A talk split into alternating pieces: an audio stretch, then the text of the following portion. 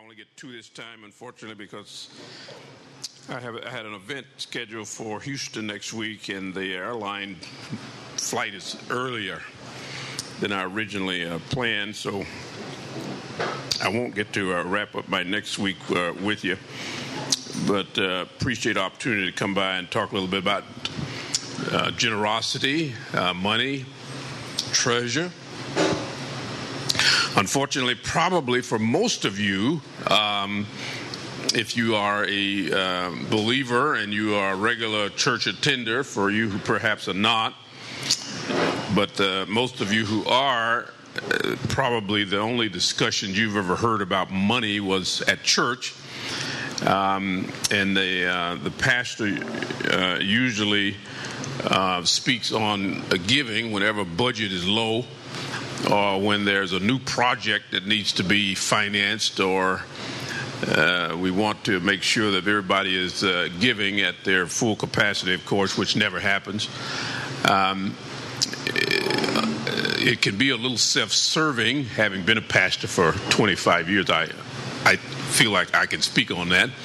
Um, giving is usually self-serving in that there's some project that we want to finance, or some building, or some new something and of course uh, he's invested heavily in that himself and so he in order to get you to feel the necessity or the need or the, um, the god god authorized spirit enabled want um, it can be um, guilt producing uh, we can use uh, a spirit of um, is the will of God, but we definitely want it to be your will today.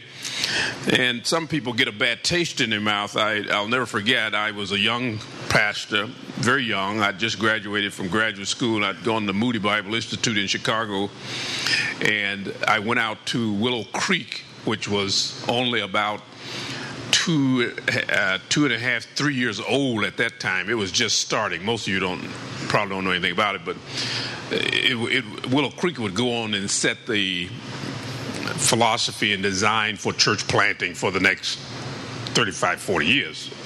Um, and um, I was there one morning, and they were explaining uh, the philosophy of the church. Was it started in a, a movie theater, and they uh, it grew very fast, and it uh, they had built their first building sitting out in the middle of a cornfield.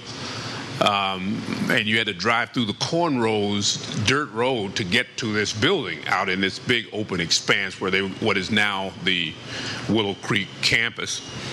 And the morning that I went, um, they were very keen on telling people um, that um, when it came time to take the offering, uh, the pastor uh, Bill Hybels got um, took about five minutes uh, to explain that uh, you um, you were to feel no discomfort whatsoever uh, at the offering time, and that if you were there and if you were a visitor and this was your very first time, that we were just so happy to have you visit. Uh, we would we would in no way impose upon you uh, for offering, in that you are absolutely free to simply let that pass by. Uh, that was uh, something that you could just ignore.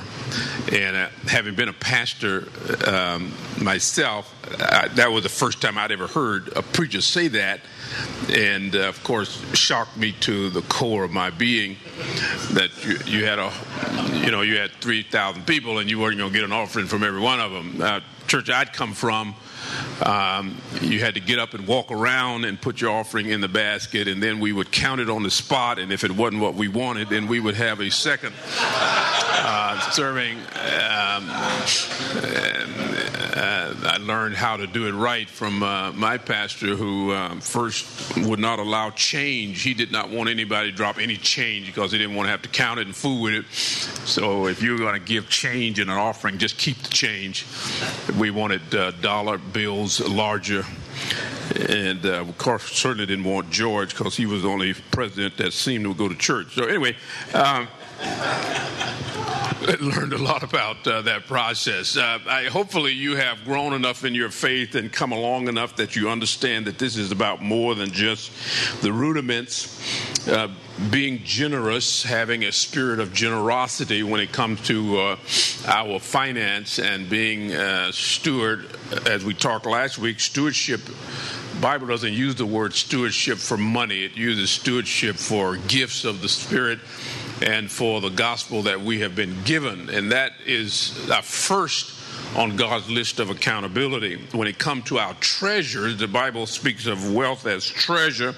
And we saw in Matthew last week that uh, the Bible absolutely forbids collecting, piling up, amassing treasures on this earth, which is where I want to begin today.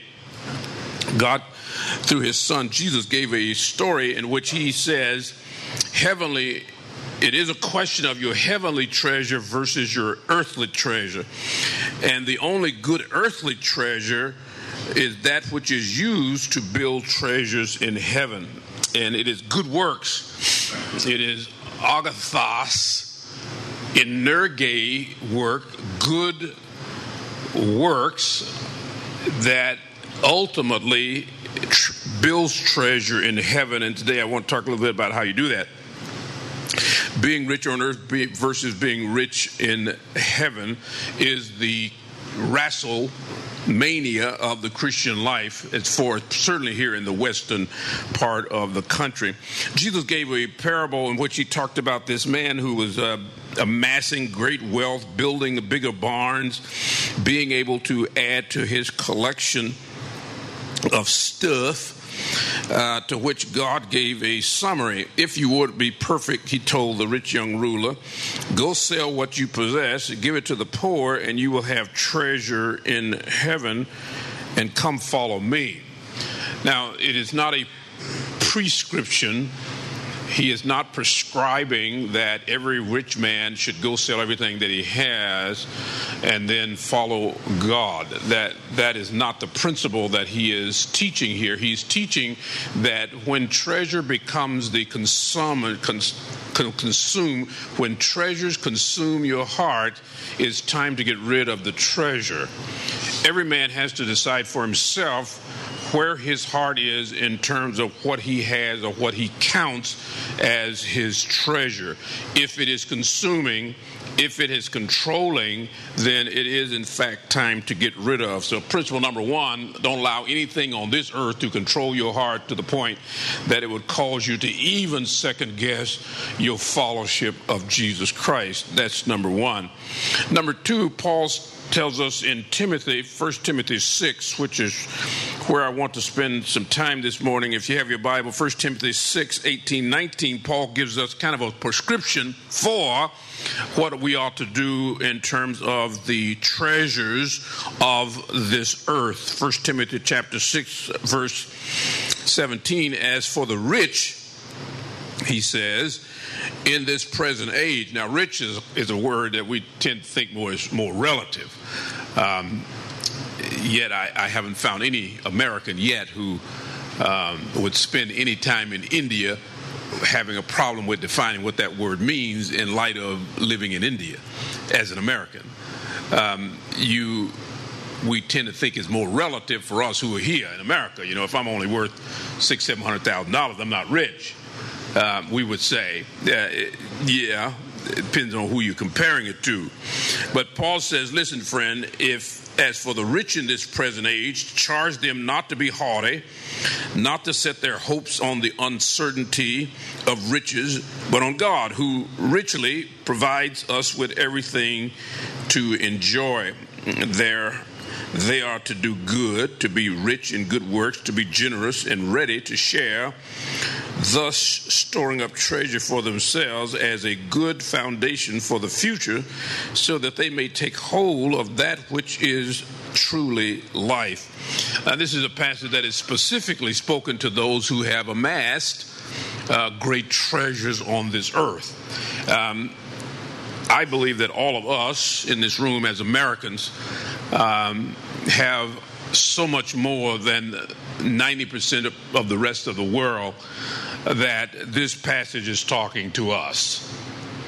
it certainly says Paul had a message, and the Bible does have a message about what we are to do. He uses four terms. He says, Be good, uh, be rich in good works, uh, be generous, and sharing or fellowship.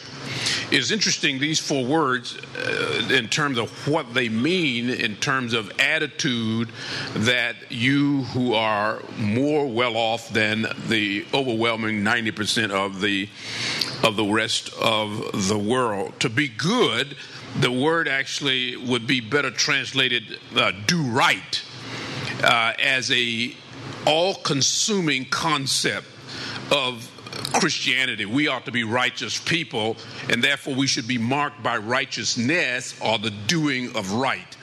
That's number one. It is the foundation upon which you build your uh, cone, uh, let's say, of developing life.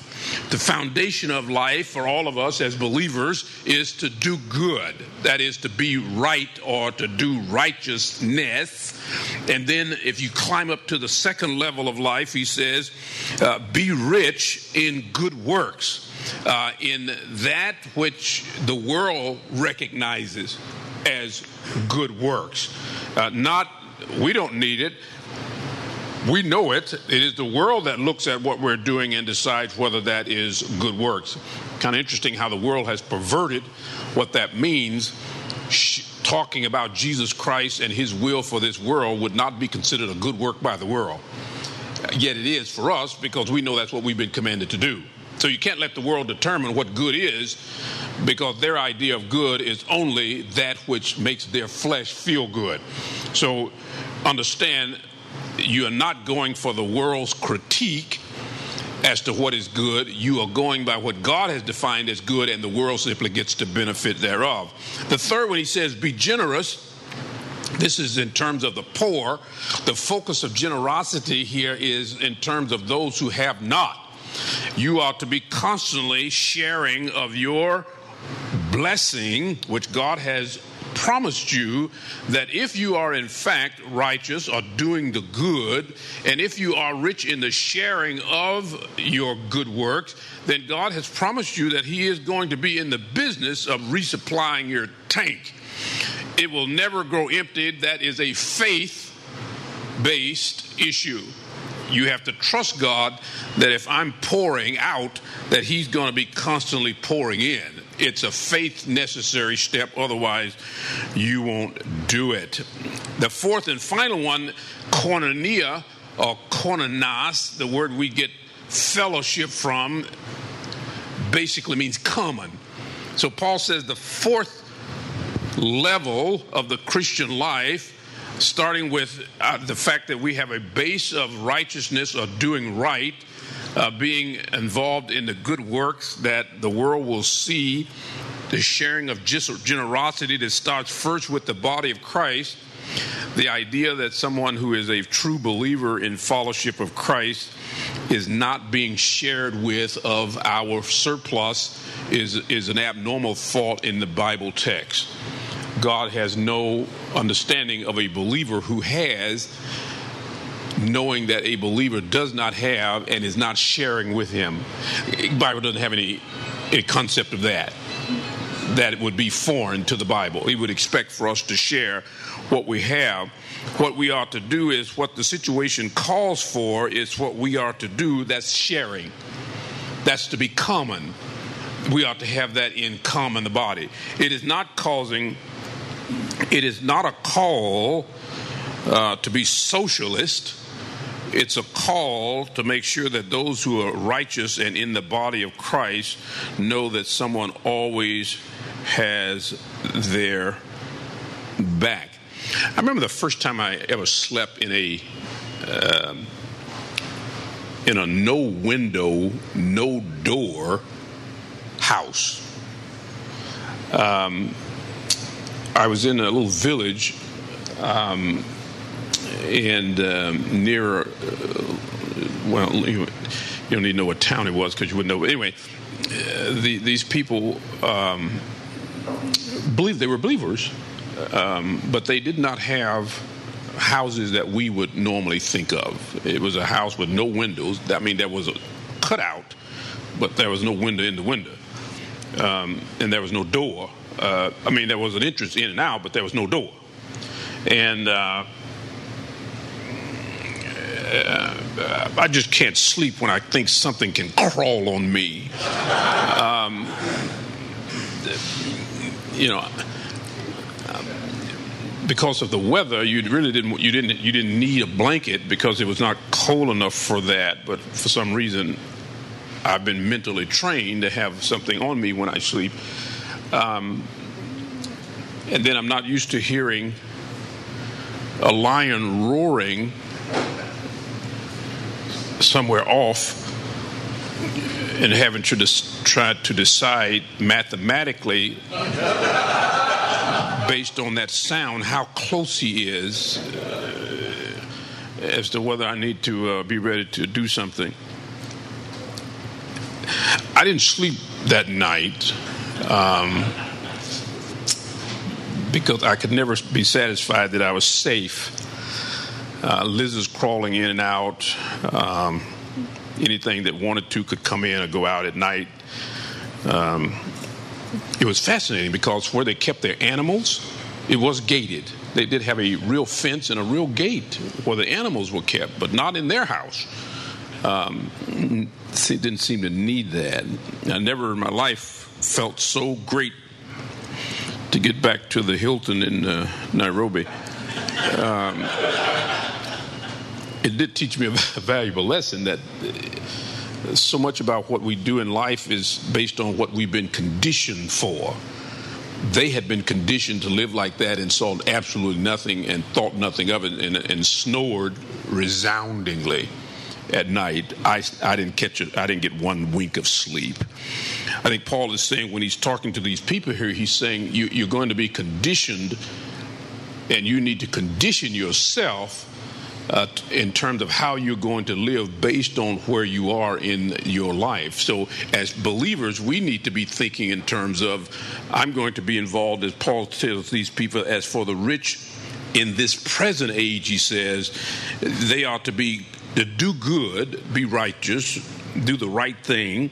They ought to be rich, rich in good works, that is, as the world uh, should see us, uh, he says and thus uh, to be rich in good works, to be generous toward those who don't have, and ready to share or to have in common in the body of Christ. Paul says, thus storing treasures for themselves as a good foundation for eternity.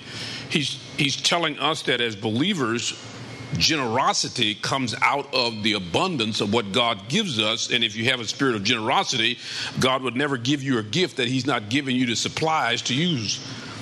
So He's not going to give you a spirit of generosity and not then give you the stuff to be generous with. He just doesn't work that way.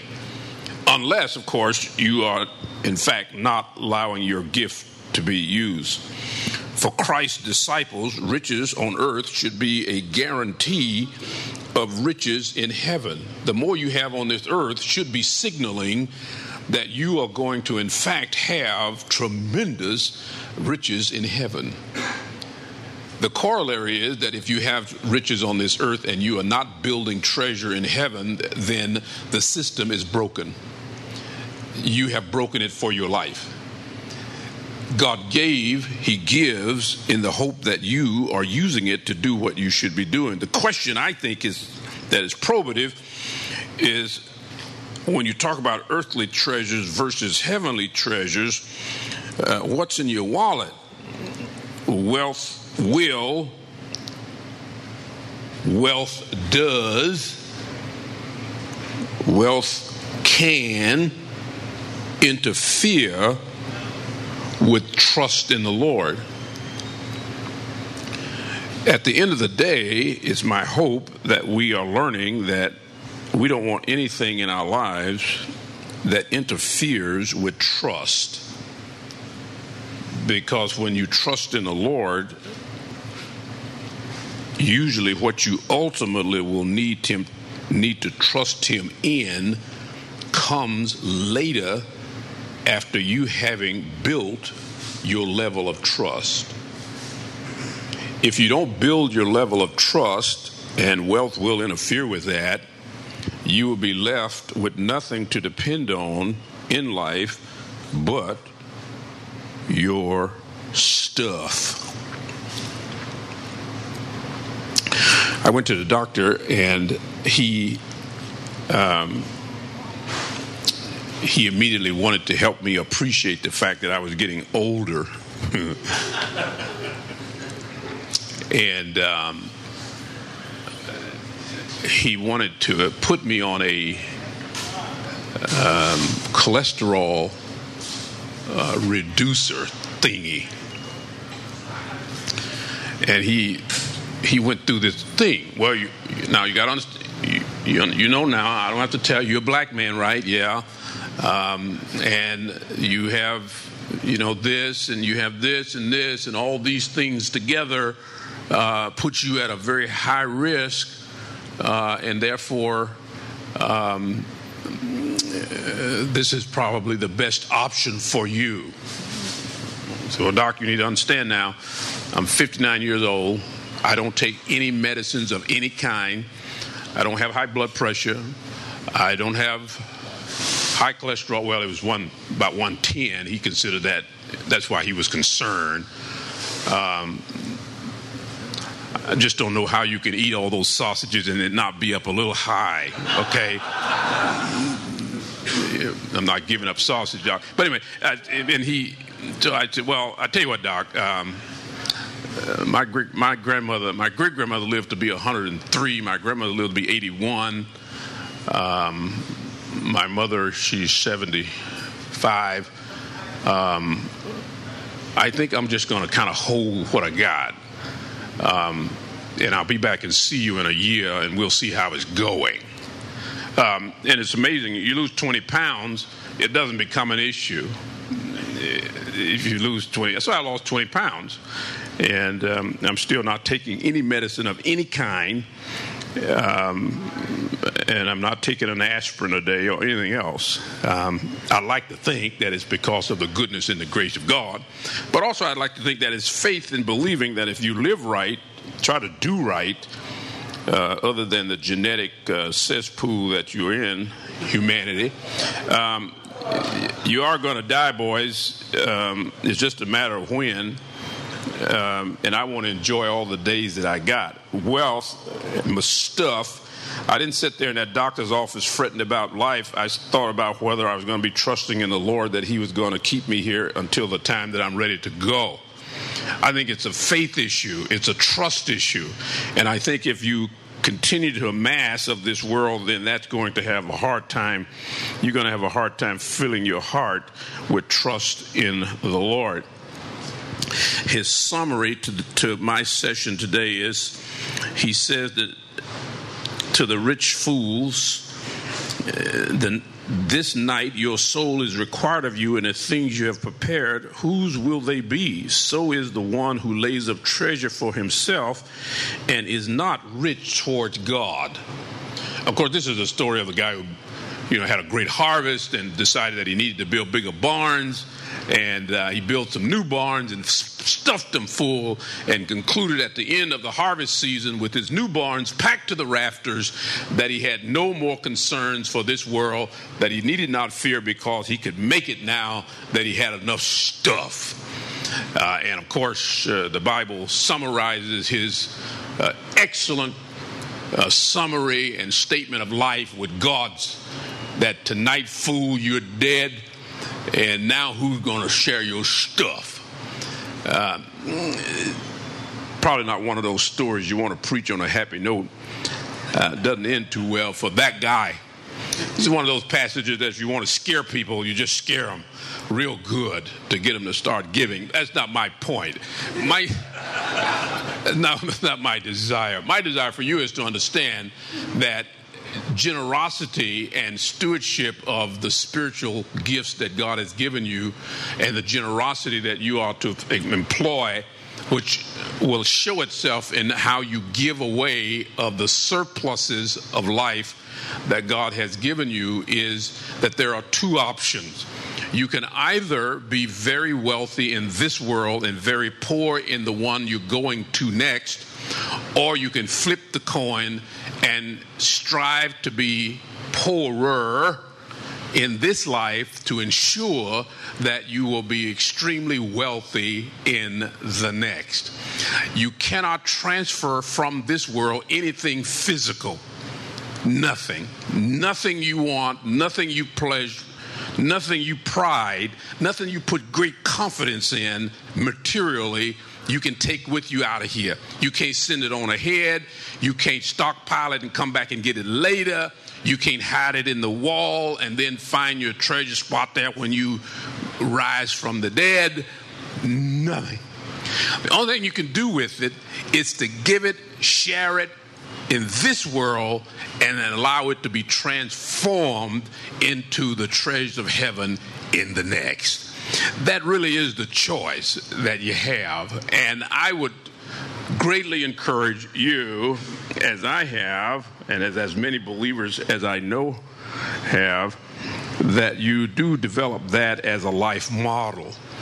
Uh, you don't need a sermon on generosity. You need a sermon on disciple. A disciple who is truly committed, a faithful, developed follower of Christ, will do the right thing and will do what God has called all of us to do. This past uh, week, um, we heard about the uh, storm, of course, and there's a there's a family in Crestview, Florida, which is right in that in that path. Um, the the lady married a guy very wealthy, and uh, he didn't trust banks, and so he would bury uh, money uh, in uh, containers uh, in areas where he thought was safe so people wouldn't find. And he, um, she told me that when he died, um, while she was at the hospital and he was in, the, I mean, giving his last breath, um, his son uh, went to the the home site because she was not his mother. His mother had died. He had remarried, and while his father was at the hospital taking those last long breaths you take when you're dying, uh, his son was at the the property digging up money, and fi- he was digging up these canisters of uh, of money, and. Um, she, of course, when he died, and, and she found it when she went home. Um, the first thing she noticed was these holes, um, and then, of course, didn't take long to realize that uh, his son had been there digging up these canisters that he had under certain trees and certain path away. And she found out that he had about 1.2 million in cash buried uh, in these different things to which her son um, uh, her son uh, uh, wasn't her real son but had uh, taken and uh, had had gone. Of course um, he was avoiding government and taxes and other issues as to why he didn't trust banks and he was burying it um, so, can you report that to the police that my uh, adopted son uh, went to the house and dug up all the money? Can you call the police and report that? Well, no. Um, you can't. One, two, you don't know how much was buried. Uh, you don't even know what denomination it was in, so you can't report it. So the boy, he didn't. Re- he certainly didn't fill out IRS documents, um, dug up money from Pop's um, 1.2 million, and so he basically uh, got away with it, and there was nothing that she could do. Now, fortunately for her, he didn't find all of them. Um, there were a few more uh, that she she did find. She lived on a 25 acre uh, built dam lake, beautiful, uh, uh, has largemouth bass in there right now that are 12, 14 pounds. I mean, just fabulous, beautiful property. But anyway, um, that son, um, who thought it was the right thing to do because she wasn't his mama after all, um, dig up his daddy's money and to take it and not share it with it. And by the way, didn't share it with anybody else either, not not his real brothers, sisters either. Um, to show you how life uh, life can be funny, can it? Because uh, about 25 years after his daddy died, um, he had a stroke and uh, could not wipe his own bottom. And um, one day he was put in a, um, a nursing uh, facility where they had to put a diaper on him and change him every day, wipe and clean him. And she, she was a Christian woman. She was, I mean, a good woman. She really was. Uh, she, she, told me that one day she went to see him, and um, he was laying in bed, had a stroke. He was, he couldn't speak, but he could hear and understand, comprehend. Couldn't speak, and she walked in, uh, um, and she had not they they had not spoken or had any kind of relationship all this time. And she walked in, and he was laying in the bed. She walked in. She didn't say anything. She just walked in and, and went up over the bed and was looking at him. And as he was looking and realized who she was, um, the tears running down his cheeks.